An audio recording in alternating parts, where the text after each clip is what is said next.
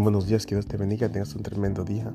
Dale gracias al Señor, que te ayude y te cuide y te bendiga. El verso de hoy es Calesenses 4.6. Deja que tu conversación sea buena, atractiva, que tengas el derecho y puedes responder a esos. A cualquier que te pregunte algo, que Dios te bendiga.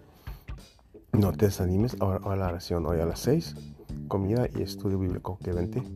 No te quedes, vete a tu iglesia donde vivas, donde estés, no te quedes en tu casa, vete a estudiar en el nombre de Jesús, para que crezcas, si no, no vas a crecer, nunca vas a crecer. Si no vas a la iglesia, ahí se les enseña. Amén. Que Dios te bendiga y te veo después. Amén.